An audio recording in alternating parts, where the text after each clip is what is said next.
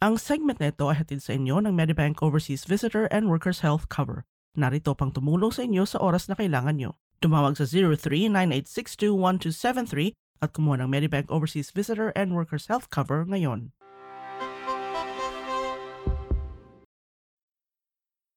Pinamamahalaan ng Australian Competition and Consumer Commission o ACCC ang website na ScamWatch.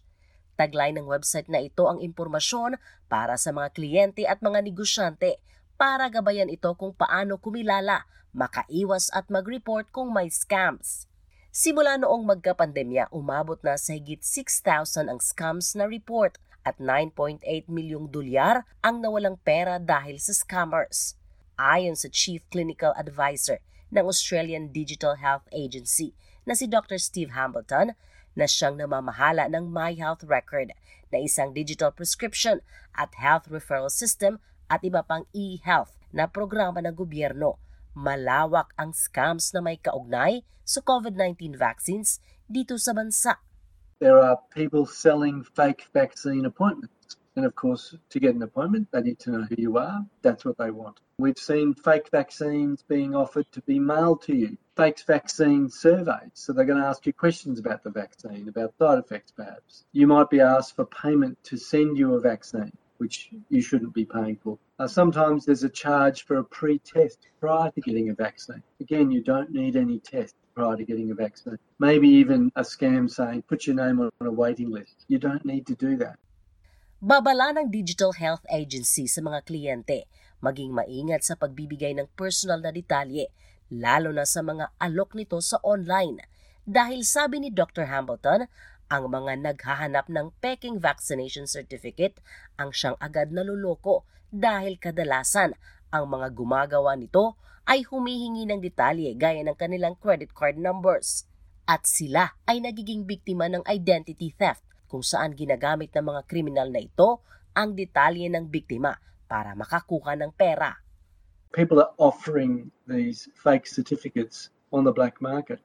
Of course, providing you with a certificate is one problem, and that means you put yourself at risk and you put your family at risk. But to get that certificate, they're going to want personal information about you, and that's really what they want. They want identifying information, they want health information, and of course, that gives them the ability to steal your identity. It's really, really serious.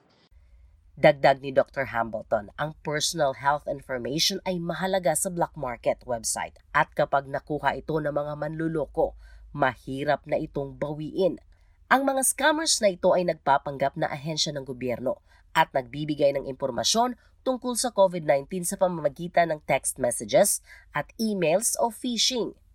The other way of fooling people is to take images that look like they're from a government entity and add them to the emails or add them to the text messages. You know, MyGov, for example, there's been a large number of changes to MyGov, and we've seen scams where images of the MyGov logo comes in. Don't click on that link because that's not the way MyGov will contact you. Go to the website directly. That's very important.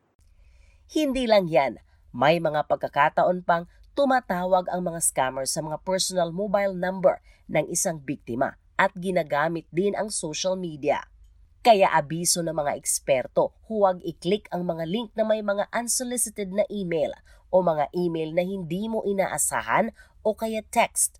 We're all getting emails now saying that a package couldn't be delivered. Please click on this link. Well, if you're not expecting a package, don't click on the link. You're getting accurate logos of these big organizations like eBay, like Amazon, like online shopping providers that look real, that are asking you for information. So if you're not expecting a package, be very suspicious about that package. And you might want to go back to the original purchase order rather than click on a link, because that's not how these businesses do business. Paliwanag ni Dr. Soranga Sineverate na isang lecturer ng security sa School of Computer Science ng University of Sydney kung paano kumikilos ang malware para makapagnakaw ng personal na impormasyon ng isang tao.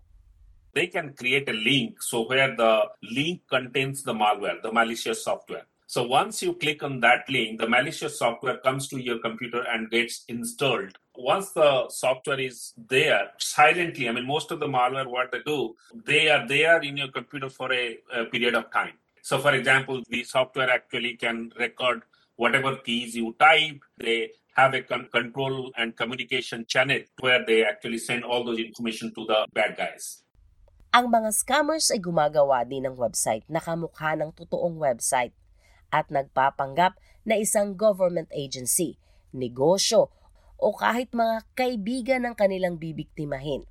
Nangungulekta din ito ng personal na impormasyon sa kanilang mga target na biktima para kapag nakontak na nila ito, may maibibigay silang impormasyon para lumabas na kapani-paniwala at makumbinsi ang mga biktima. Gumagawa din ito ng mga peking online stores na nagpapanggap na may totoong produkto na ibinibenta gaya ng mga gamot sa COVID, bakuna hanggang sa face mask. Sabi ni Shanton Chang na isang professor ng School of Computing and Information Systems sa University of Melbourne, ang mga scammers ay talagang target ang personal na detalye ng mga tao.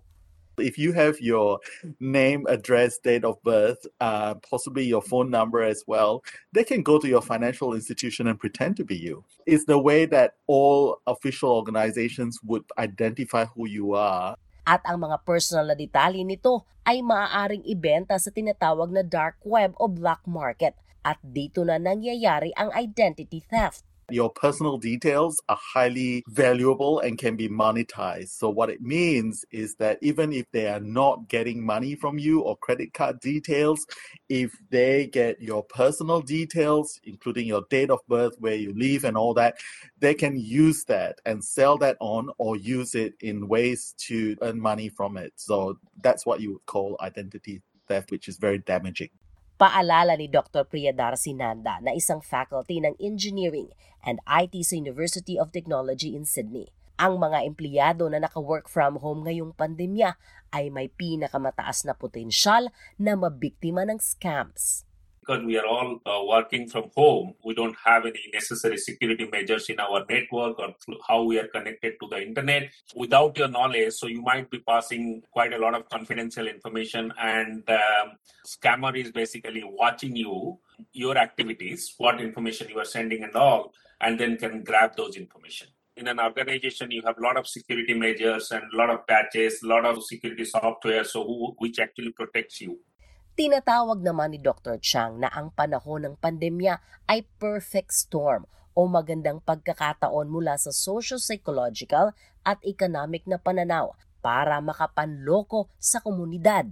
There are many things that sounds legit. It plays on people's fears, need for stability, security, urgency, anxiety. It masquerades as authority and it preys on people who are vulnerable. And vulnerable doesn't mean that you are weak or whatever. It's just that in particular circumstances, when you are anxiously looking for help, that's when they strike. And this is what we want to be careful of. Kaya tumaas din ang naging biktima ng scam sa negosyo ngayong panahon ng pandemya. Paliwanag ni Dr. Hambleton dahil apektado ang bulsa ng lahat. Naging target ng scammers na makapagnakaw sa mga superannuation sa pamamagitan ng pag-aalok ng mga serbisyo na hindi naman makatotohanan at naniningil ng bayad.